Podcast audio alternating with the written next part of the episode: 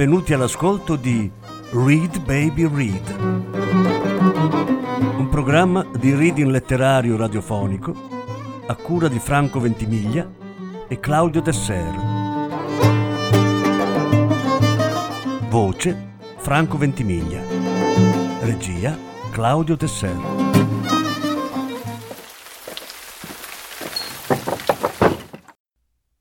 Sette brevi lezioni di fisica di Carlo Rovelli. Quinta parte. Lezione sesta. La probabilità, il tempo e il calore dei buchi neri. Al lato delle grandi teorie che descrivono i costituenti elementari del mondo, di cui ho parlato finora, vi è un altro grande castello nella fisica, un po' diverso dagli altri. La domanda da cui inaspettatamente è nato è che cos'è il calore? Fino a metà dell'Ottocento i fisici provavano a comprendere il calore pensando si trattasse di una specie di fluido, il calorico, oppure due fluidi, uno caldo e uno freddo. Ma l'idea si è rivelata sbagliata. Poi Maxwell e Boltzmann hanno capito e quello che hanno capito è bellissimo, strano e profondo e ci porta verso terreni ancora oggi inesplorati. Quello che hanno capito è che una sostanza calda non è una sostanza che contenga fluido calorico. Una sostanza calda è una sostanza in cui gli atomi si muovono più veloci. Gli atomi e le molecole, gruppetti di atomi legati, si muovono sempre, corrono, vibrano, rimbalzano, eccetera. L'aria fredda è aria dove gli atomi, o piuttosto le molecole, corrono più lenti. L'aria calda è aria dove le molecole corrono più veloci. Semplice e bello, ma non finisce qui. Il calore, come sappiamo, va sempre dalle cose calde verso le cose fredde. Un cucchiaino freddo dentro una tazza di tè diventa caldo anch'esso.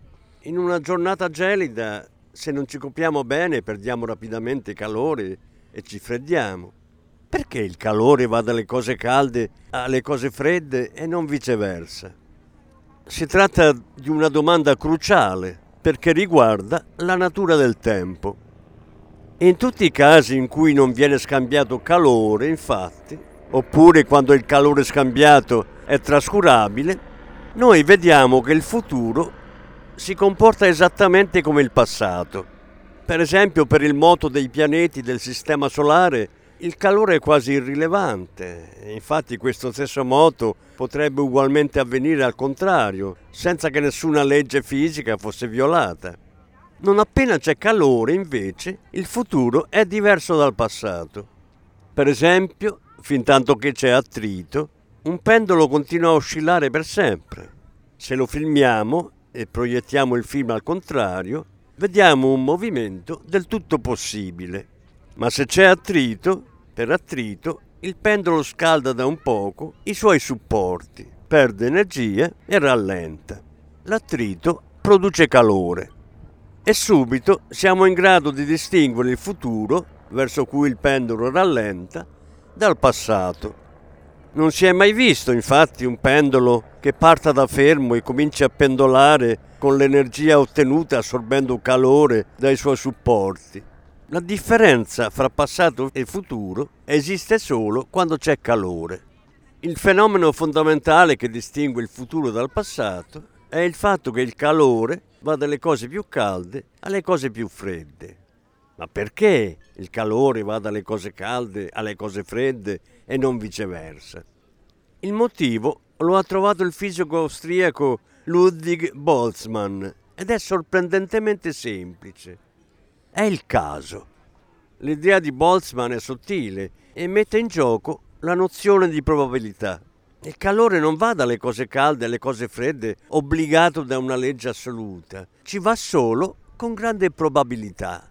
Il motivo è che è statisticamente più probabile che un atomo della sostanza calda, che si muove veloce, sbatta contro un atomo freddo e, gli lasci un po' della sua energia, che non viceversa. L'energia si conserva negli urti, ma tende a distribuirsi in parti più o meno uguali quando ci sono tanti urti a caso. questo modo le temperature di oggetti in contatto tendono a uniformarsi. Non è impossibile che un corpo caldo si scaldi ancora di più mettendosi in contatto con un corpo freddo. È solo terribilmente improbabile.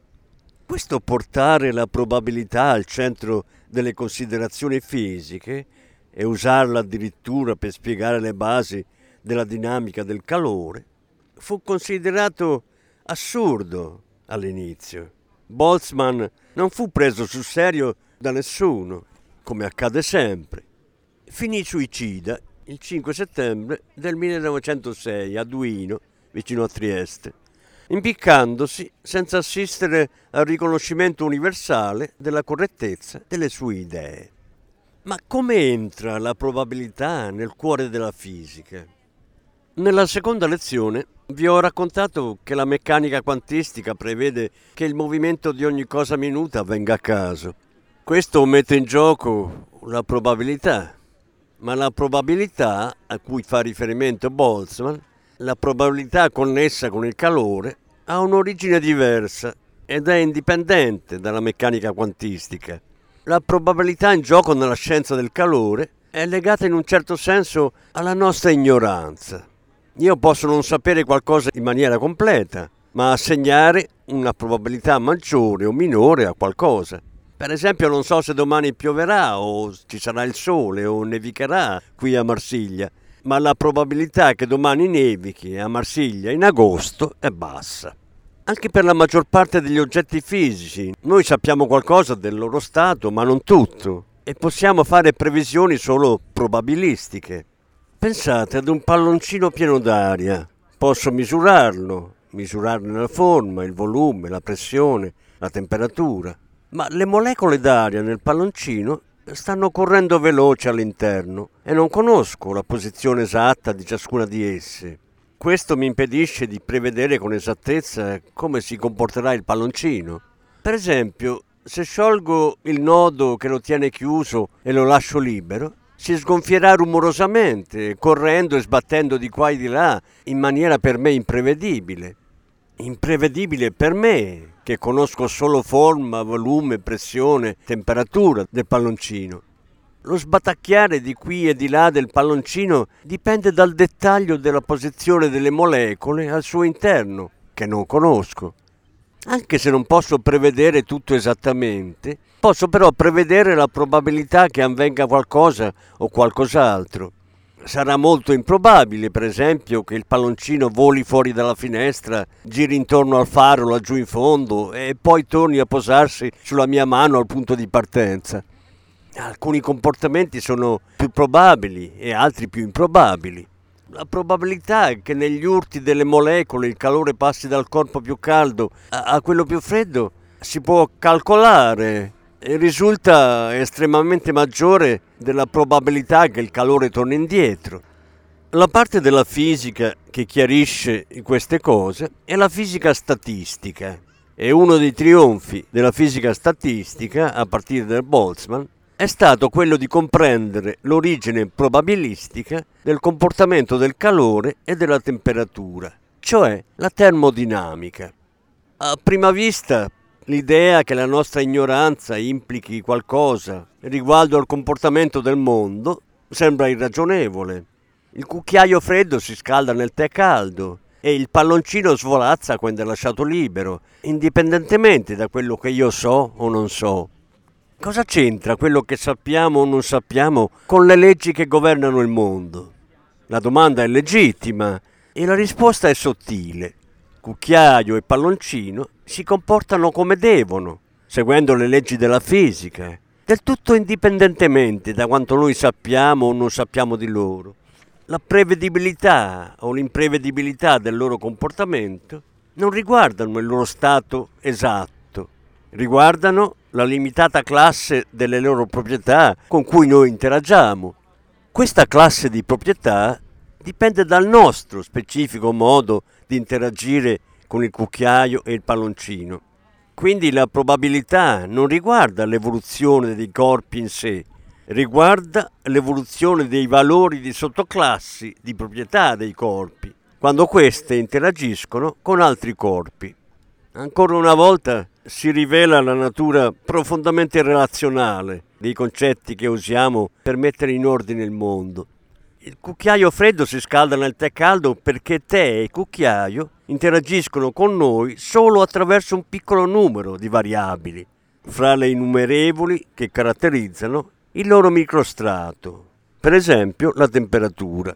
Il valore di queste variabili non è sufficiente a prevedere il comportamento futuro esatto, come per il palloncino, ma è sufficiente per stimare con ottima probabilità che il cucchiaio si scalderà. Spero di non aver perso l'attenzione del lettore in questo passaggio sottile. Nel corso del XX secolo la termodinamica, cioè la scienza del calore, e la meccanica statistica, cioè la scienza della probabilità dei diversi moti, sono state estese anche ai campi elettromagnetici e ai fenomeni quantistici. L'estensione al campo gravitazionale, tuttavia, si è rivelata ostica. Come si comporti il campo gravitazionale quando il calore si diffonde in esso è un problema ancora insoluto. Sappiamo cosa succede a un campo elettromagnetico caldo. In un forno, per esempio, vi è radiazione elettromagnetica calda che sappiamo descrivere le onde elettromagnetiche vibrano a caso, distribuendosi l'energia, e possiamo immaginare il tutto come un gas fatto di fotoni che si muovono come le molecole del palloncino caldo. Ma cos'è un campo gravitazionale caldo? Il campo gravitazionale, come abbiamo visto nella prima lezione, è lo spazio stesso, anzi lo spazio-tempo. Quindi quando il calore si diffonde al campo gravitazionale, devono essere spazio e tempo stessi a vibrare. Ma questo non lo sappiamo descrivere ancora bene. Non abbiamo le equazioni che descrivano il vibrare termico di uno spazio-tempo caldo. Tali questioni ci portano al cuore del problema del tempo. Che cosa è dunque il fluire del tempo? Il problema nasce già nella fisica classica ed è stato sottolineato dai filosofi fra il XIX e il XX secolo ma diventa assai più acuto nella fisica moderna. La fisica descrive il mondo per mezzo di formule che dicano come variano le cose in funzione della variabile tempo.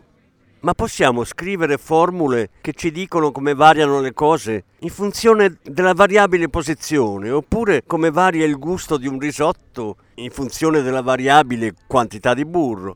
Il tempo sembra scorrere mentre la quantità di burro o la posizione nello spazio non scorrono. Da dove viene la differenza? Un altro modo di porre il problema è chiedersi cosa sia il presente. Diciamo che le cose che esistono sono quelle nel presente. Il passato non esiste più e il futuro non esiste ancora. Ma nella fisica non c'è niente che corrisponda alla nozione di adesso. Confrontate adesso con qui. Qui designa il luogo dove sta chi parla. Per due persone diverse qui indica due luoghi diversi. Perciò qui è una parola il cui significato dipende da dove viene pronunciata. Il termine tecnico per parole di questo tipo è indicale. Anche adesso designa l'istante in cui la parola viene detta. Anche adesso è un termine indicale. Nessuno si sognerebbe di dire che le cose qui esistono, mentre le cose che non sono qui non esistono. Ma perché allora diciamo che le cose che sono adesso esistono e le altre no? Il presente è qualcosa di oggettivo nel mondo, che scorre e fa esistere le cose l'una dopo l'altra? Oppure è solo soggettivo come qui? La questione può sembrare cervellotica, ma la fisica moderna l'ha resa scottante, perché la relatività ristretta ha mostrato che la nozione di presente è anch'essa soggettiva Fisici e filosofi sono arrivati alla conclusione che l'idea di un presente comune a tutto l'universo sia un'illusione e lo scorrere universale del tempo sia una generalizzazione che non funziona. Quando muore il suo grande amico italiano Michele Besso, Albert Einstein scrive in una lettera commovente alla sorella di Michele Michele è partito da questo strano mondo un poco prima di me questo non significa nulla. Le persone come noi, che credono nella fisica, sanno che la distinzione tra passato, presente e futuro non è altro che una persistente cocciuta illusione. Ma che sia illusione o no, Cosa spiega il fatto che per noi il tempo scorre, passa, fluisce? Lo scorrere del tempo è palese per ciascuno di noi. I nostri pensieri e il nostro parlare esistono nel tempo. La struttura stessa del nostro linguaggio richiede il tempo. Una cosa è, oppure era, oppure sarà. Possiamo immaginare un mondo senza colori, senza materia, anche senza spazio, ma è difficile immaginarlo senza tempo. Il filosofo tedesco Martin Heidegger ha messo l'accento su questo nostro abitare il tempo. Possibile che il fluire del tempo, che Heidegger pone come primitivo, sia assente dalla descrizione del mondo? Alcuni filosofi, tra i quali i più devoti heideggeriani, ne concludono che la fisica non è capace di descrivere gli aspetti più fondamentali del reale e la squalificano come un modo di conoscenza fuorviante. Ma troppe volte in passato ci siamo resi conto che sono le nostre intuizioni immediate a essere imprecise. Se ci fossimo attenuti a esse, penseremmo ancora che la Terra sia piatta e il Sole leggeri intorno. Le intuizioni si sono evolute sulla base della nostra limitata esperienza quando guardiamo un po' più lontano, scopriamo che il mondo non è come ci appare. La terra è rotonda e a Città del Capo hanno i piedi in su e la testa in giù. Fidarsi delle intuizioni immediate più che dei risultati di una disamina collettiva razionale, attenta, intelligente, non è saggezza. È la presunzione del vecchietto che si rifiuta di credere che il grande mondo fuori dal paesino dove vive possa essere diverso da quello che lui ha sempre visto. Ma allora da dove nasce la vivida esperienza dello scorrere del tempo? L'indicazione per rispondere viene dallo stesso legame fra il tempo e il calore, il fatto che solo quando ci sia flusso di calore il passato e il futuro sono diversi, e dal fatto che il calore sia legato alle probabilità in fisica e queste a loro volta al fatto che le nostre interazioni con il resto del mondo non distinguono i dettagli fini della realtà. Il fluire del tempo emerge sì dalla fisica, ma non nell'ambito della descrizione esatta dello stato delle cose, piuttosto emerge nell'ambito della statistica e della termodinamica. Questa potrebbe essere la chiave per il mistero del tempo, il presente non esiste in modo oggettivo, più di quanto non esista un qui oggettivo, ma le interazioni microscopiche del mondo fanno emergere fenomeni temporali per un sistema, come per esempio noi stessi, che interagisce solo con medie di miriadi di variabili. La nostra memoria e la coscienza si costruiscono su questi fenomeni statistici, che non sono invarianti nel tempo. Per una ipotetica vista acutissima che vedesse tutto, non ci sarebbe tempo che scorre e l'universo sarebbe un blocco di passato, presente e futuro. Ma noi, esseri coscienti, abitiamo il tempo perché vediamo solo un'immagine sbiadita del mondo. Se posso rubare le parole al mio editore, l'immanifesto è molto più vasto del manifesto. Da questo sfocamento del mondo nasce la nostra percezione dello scorrere del tempo. Chiaro? No. Moltissimo rimane da capire. Un indizio per affrontare il problema viene da un calcolo che ha completato il fisico inglese Stephen Hawking, famoso per essere riuscito a continuare a fare fisica di qualità nonostante gravi problemi medici che lo tengono inchiodato a una sedia a rotelle e gli impediscono di parlare. Hawking usando la meccanica quantistica, è riuscito a mostrare che i buchi neri sono sempre caldi, emettono calore come una stufa. È il primo indizio concreto di cosa sia uno spazio caldo. Nessuno ha mai osservato questo calore perché è molto debole per i buchi neri reali che vediamo nel cielo, ma il calcolo di Hawking è convincente. È stato ripetuto in molti modi diversi e il calore dei buchi neri è generalmente considerato reale. Ora questo calore dei buchi neri è un effetto quantistico su un oggetto, il buco nero, che è di natura gravitazionale. Sono i quanti individuali di spazio, i grani elementari di spazio, le molecole che vibrano rendono calda la superficie di un buco nero e generano il calore dei buchi neri. Ma questo fenomeno coinvolge allo stesso tempo la meccanica statistica, la relatività generale e la scienza del calore. Se qualcosa forse stiamo cominciando a capire sulla gravità quantistica, che combina due dei tre pezzi del puzzle, non abbiamo tuttavia ancora uno straccio di teoria capace di mettere assieme tutti e tre i pezzi del nostro sapere fondamentale sul mondo e non capiamo ancora bene perché questo fenomeno avvenga. Il calore dei buchi neri è una stele di rosetta, scritta a cavallo di tre lingue, quanti, gravità e termodinamica, che attende di essere decifrata per dirci cosa sia davvero lo scorrere del tempo.